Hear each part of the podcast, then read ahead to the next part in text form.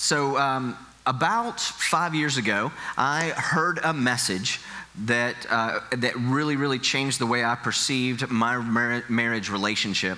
And so, credit where credit's due, today's message, about three quarters of today's message, comes from Andy Stanley. And Andy says that we all, uh, no matter where you're at, when it comes to relationship, all of us, we all have a box, an invisible box of hopes. We all have wishes or hopes for our relationship. And if you're single, you're not dating anybody, this is a very, uh, this is a, this is a very undefined box for you. But as you move into a relationship and as you think about moving toward a relationship, these this box becomes more defined.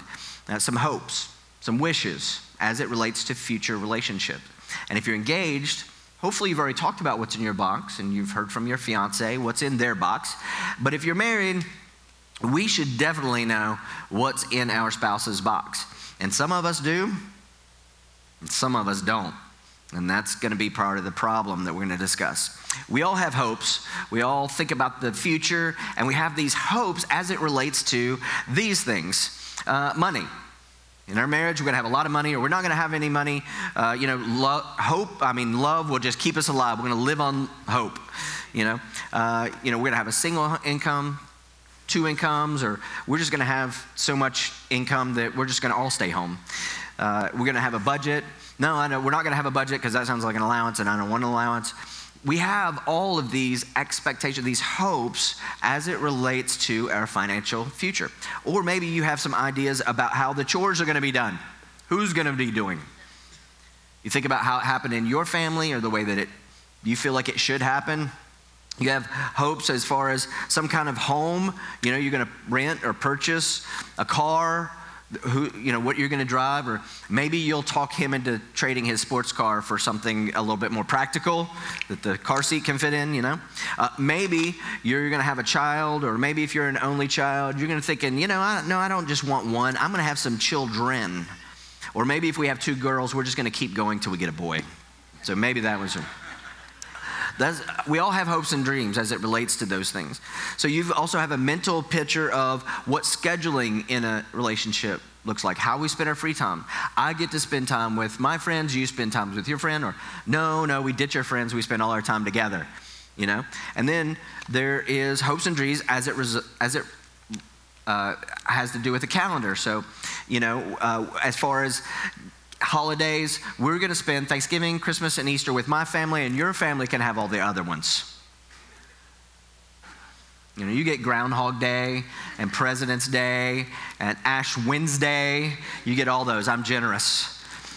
But we all have this picture of how all of this is going to work out in our relationships in the future. This is how we're going to live together. And then there's travel. You know, we're going to travel a lot. We're going to travel all over the world, or no, we're going to keep it in the United States. I'm scared to go outside of the country. And then every guy has some idea of what he hopes and dreams that his wife will not wear to bed.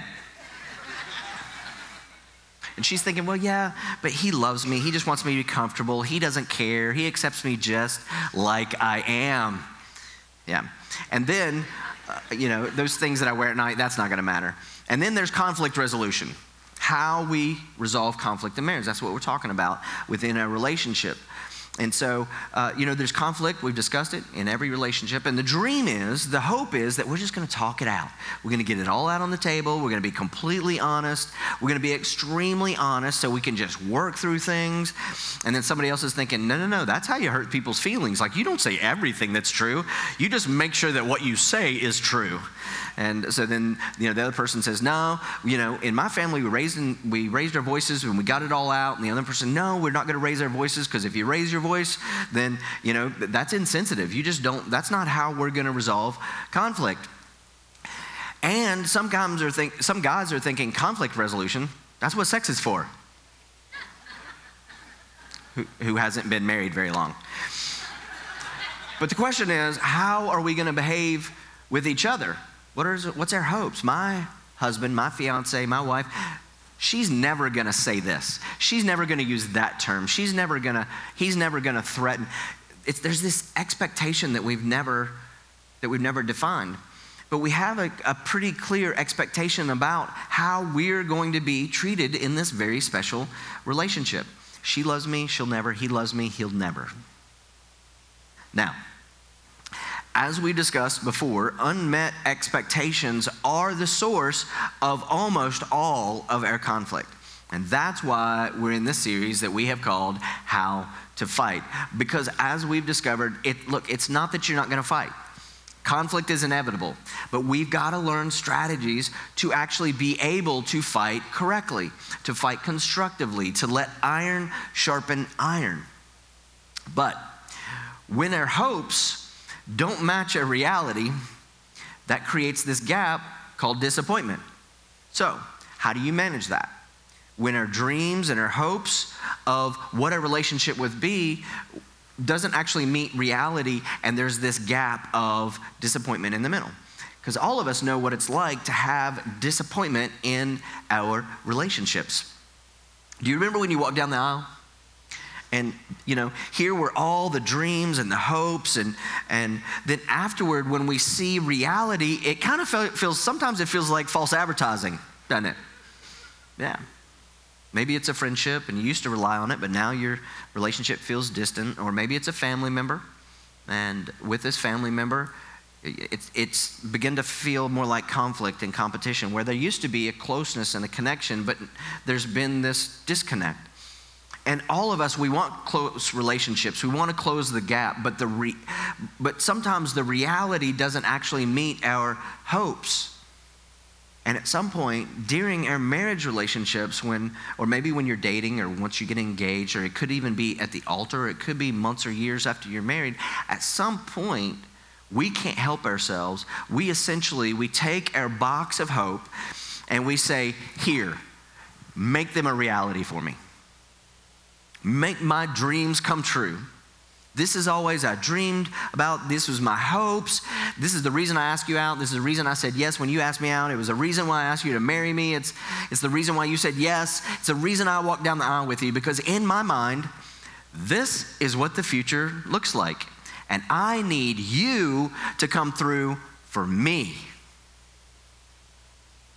The challenge is, the problem is, is that when we hand somebody our box of hopes, it doesn't feel like hopes to them. To them, it feels a lot like expectations, right? Then it feels like this weight. It feels like the bar has actually been raised. To them, it feels like a homework assignment or an assignment or a responsibility now. It feels like if they don't come through, then you might be disappointed in them and what before was intangible and dreamy and hopeful and you know and i spent years thinking about all these things and planning all this and envisioning it suddenly your hopes become a burden to somebody else. So today we're going to talk about expectations. And i want to start out by talking about unhealthy expectations. So what are some unhealthy expectations? First of all, is what we call unconscious expectations. We don't even know that we have these expectations until they go unmet. And then we feel the disappointment, the pain of that disappointment. Maybe you expect your spouse to keep the house clean because in your house, that's what your mom did. Or maybe your husband should be Mr. Handyman because your dad was, or your husband should fill up your car with gas all the time because that's what your dad did for your mom. Or your wife, she should be a good cook because my mom was a good cook and I loved it. We have these weird, unconscious expectations where we kind of think, well, well, that's just what their whole world, everybody, all families are like this. But it's not true. Another one is what we call unreasonable expectation. And uh, it's, it's just these expectations aren't just grounded in reality. When we daydream about the future, our future as we daydream and as we imagine, it organizes itself in it around our box and our dreams. See, when I was single, I never daydreamed about becoming the perfect someone for somebody else. No, I daydreamed about finding the perfect somebody for me. We don't daydream about, wow, I just can't wait till I become the perfect somebody for somebody else. No. We daydream about finding the perfect somebody for me. So when I met Melissa, I thought she was perfect for me. So I brought her ring and my box of hopes to the altar. And everything in my box seems perfectly reasonable to me. Why would everybody not want to center their life around what's in my box? And she brought her box to the altar, and everything in her box seemed perfectly reasonable to her. And many of the hopes that we brought into our relationship, they actually they weren't reasonable to the other person. Now, sometimes expectations can be reasonable. The problem is is that they are unspoken. We never actually verbalize and voice them out loud with our words. And some unhealthy expectations are, uh, are unspoken, and we have to say them no matter how obvious they might be to you. They might not be obvious to the other person. Now, another one is unagreed. Just because you expect these things, just because they're your dreams and your hopes, doesn't mean they agreed to it. You never agreed to be the handyman. She never agreed to pick up your underwear off the floor all the time like your mommy did. See, these expectations, they actually have to be agreed upon. And the problem is that when we hand our box of hopes to somebody else, the weight changes, and what feels to me like a hope to her felt like an expectation. And the difference is on this side of the box, it's all hopes. On this side of the box, it's all expectations. Because I'm like, why would everybody not want to order their life like my box? And the other person says, yeah, that just feels like a lot of expectations to me. I mean, like from, from where I'm standing, it feels like hopes. From where they're standing, it feels like all expectations. And eventually, the relationship is characterized like this by an owe repay relationship. You owe me my hopes. That's what husbands are supposed to do. That's what wives are supposed to do. That's what men are supposed to do in a relationship. That's how women are supposed to, you know, respect me in a relationship. And if we know, then what happens is we're negotiating and it's all about you owe me, you owe me, owe me. And the problem is when you get into this dynamic, you, when you get into this space, you can't recognize love. You can't give or receive love because you can't appreciate it or recognize it. Let me explain it this way if you owe me money, you can't give me money. If you owe me money and then you give me money, I don't see it as a gift, I see it as a payment. If you owe me money and you say, hey, Mike, I appreciate what you're doing and I'd just like to give you $100, well, if you owe me more than $100, not only am I not grateful, I want to know where the rest of it is. So, what happens in a relationship is gratefulness becomes minimal. When the dynamic of the relationship is an owe repay relationship, as long as somebody feels like somebody else owes them, they don't see the fulfillment of that as love because it's only repaying what my expectation that, I, that you owe me actually are. So it's not thank you for cleaning the house or thank you for fixing that light. No, you, you owed them that because of your hopes and expectations of reality that maybe have been unconscious, unspoken, unrealistic, unagreed upon, or unreasonable. And when our hopes fall in one of these categories and go un- and go, they go unmet or unexamined by us, then we start making judgments about that person or, or, or assumptions about that person. And that's where that disappointment comes in. The pain, that's when it shows up. And resentment starts to build up, and then there's a wall between us. Have you ever been there? Maybe you're there now. I know I've been there. It's so familiar. I know so many of us have been there or are there. But if we don't deal with this, if it goes unexamined or unresolved, you know what? Marriages fall apart.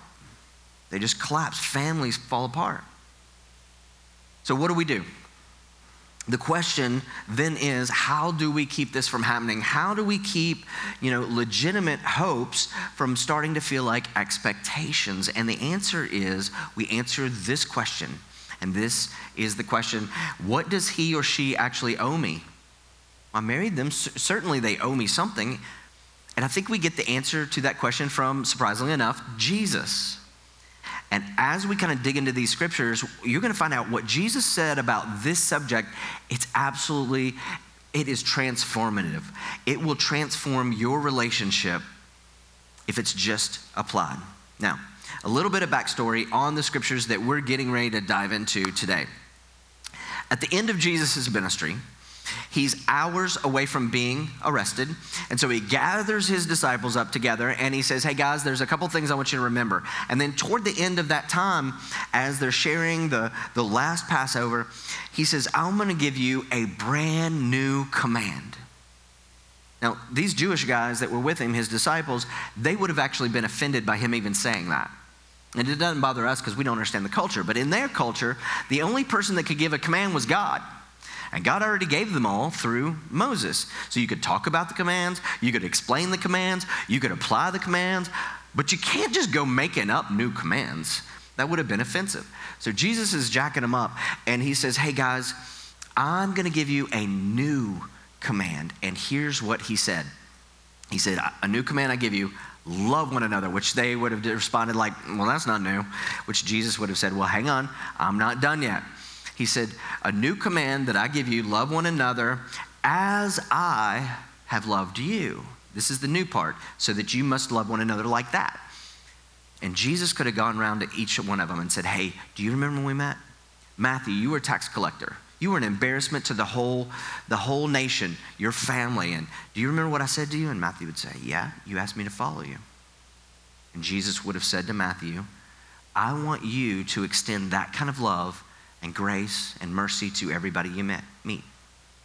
Peter, you remember how you didn't want Matthew following us because he was an embarrassment because he was a tax collector, and you remember I let both of you stay in the club? You know, Peter, I want you to extend that kind of grace and that kind of mercy to everybody you meet. Nathaniel, you remember when we met? You remember Nathaniel? You insulted my whole family, my whole community, my, my whole city. You see, Jesus was from a place called Nazareth, and Dan, uh, Nathaniel, when he heard about Jesus, he goes, "He's from Nazareth. What good thing could come from Nazareth?" And so he would say, "Hey, you remember Nathaniel? You dishonored my whole family. You made us all sound like losers. You remember that? Yeah, I remember that, Jesus. But you remember I still invited you to follow me, and I never brought it up again." See, he could have gone around the room and he could have said to each disciple, I want you to think about how I treated you. That's why, or how I want you to treat everybody else. A few hours later, he would have been arrested, tried, crucified. And that would be an aha moment for each of these guys when they realized that Jesus gave his life on our behalf and he asked us to do the same. There's a golden rule. You remember? Treat people like you want to be treated. But what Jesus said was taking that a step up. He's like, you know, yeah, treat people the way that you want them to treat you, but take it to another level. He gave us a different command, which is love one another as I have loved you. And this is huge because every single New Testament command after the resurrection, it actually springboards off of this big idea. As I love you, you've got to love other people.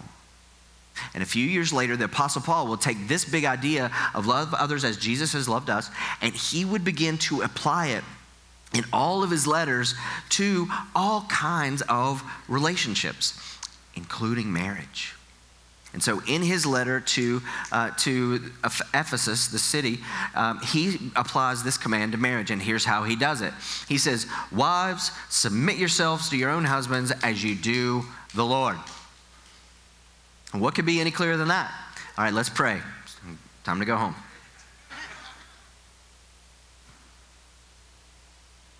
If this bothers you, I'm glad. I'm glad you're here and I'm glad it bothers you because some of you are saying, ah, now, see, this is why I don't want to have anything to do with the church, anything to do with Christianity. And listen, I am glad that you're here today and you're listening today because this is going to change everything for you. Our English Bibles, the New Testament portion where this comes from, is translated from Greek text. And if you take this verse and you translate it literally, here's what it actually says it says, Wives, to your own husbands as to the Lord. There's no verb there. in the original Greek. The word submit is not actually there in that verse. Now, before I explain why, I want to explain something else.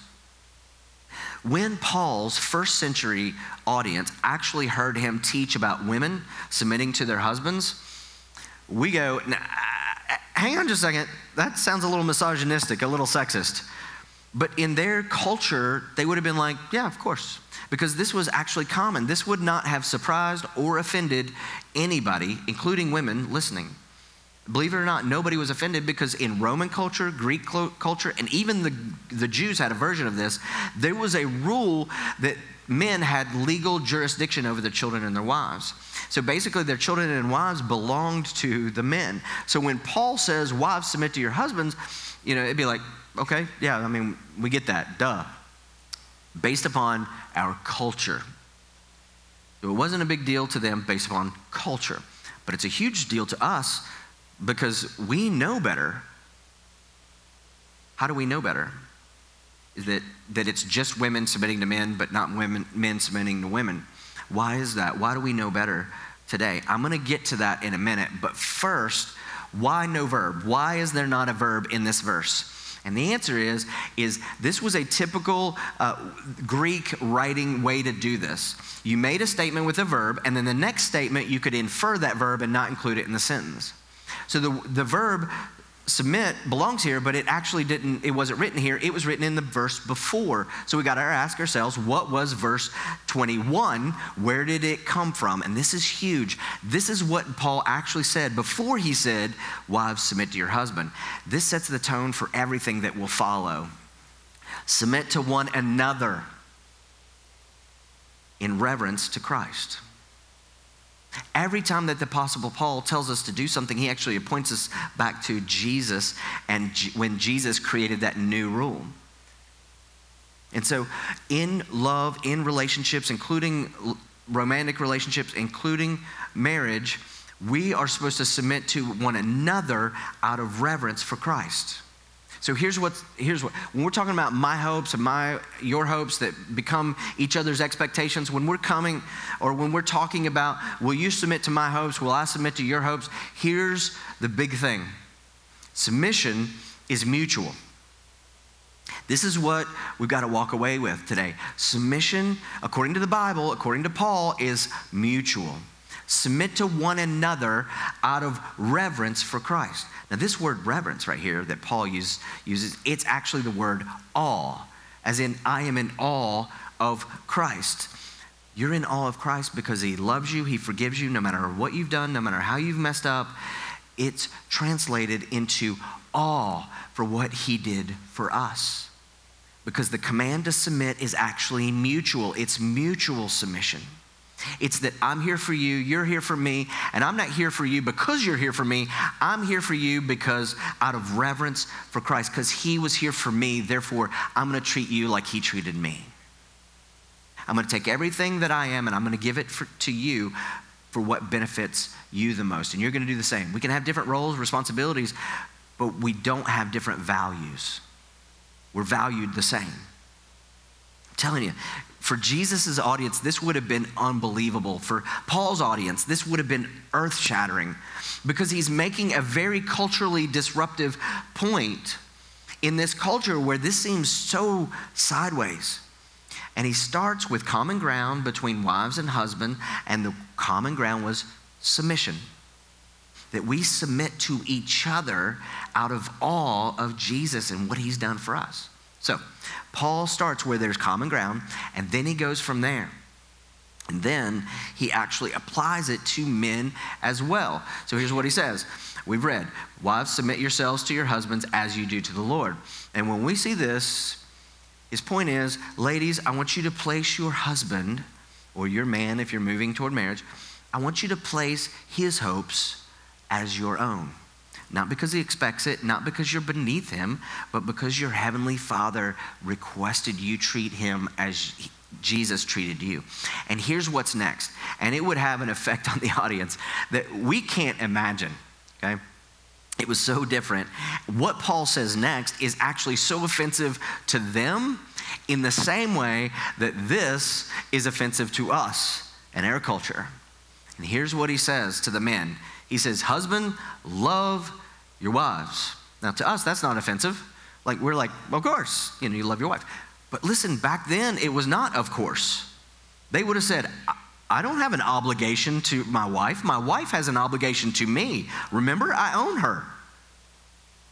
But Paul's not even done yet. This, he says, husband, love your wives, and then he turns the screw some more. Just as Jesus loved the church and gave himself for her. Now, the guys would have been like, stop, whoa, whoa. We get that our wives should submit to us because that's cultural. But now you're telling us that we have a responsibility to our wives? You're suggesting, Paul, that there may be a sense of equality? Seriously? He's not done. He says, in the same way that husbands ought to love their wives, they should do it as their own unity. So, men, your wives are one with you. And as many times as we've heard this, and as obvious as this seems to us, this was absolutely brand new to them because Paul was equating men and women as equal value. And this is so powerful. The church has taken this out of context. And the reason that we bristle when we see when we hear wives submit to your husband is because our culture, our American culture actually embraces equality of men and women. We're not the same, but we're equal. And so the minute that we hear something where somebody's supposed to submit to somebody else, it's like ah, women. Guess who introduced the whole idea of equality of men and women to the whole world? Guess who is the first person with any authority to actually say, We're equal? It was Jesus. It was Jesus. Can we have uh, security help us out here? Thank you.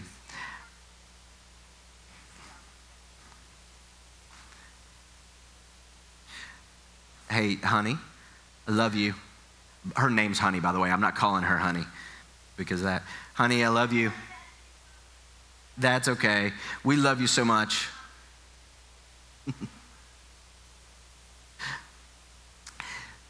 so, what Paul does, Jesus introduces this. Jesus rolls this out, and then the apostle Paul springboards off of it and says, Women, men, in God's eyes, you are equal value and you're supposed to actually submit to one another.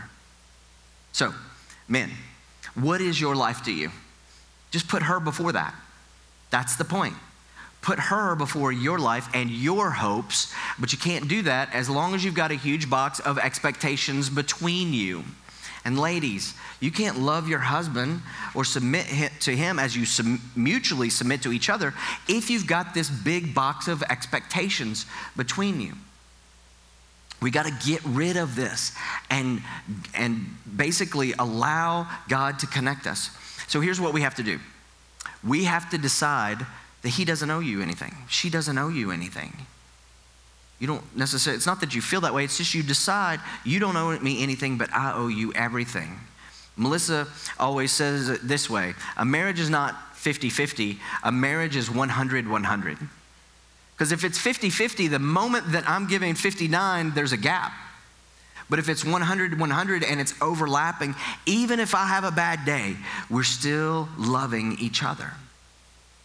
And my love doesn't depend on your love, and your love doesn't depend on my love. That we love each other 100 because He first loved us.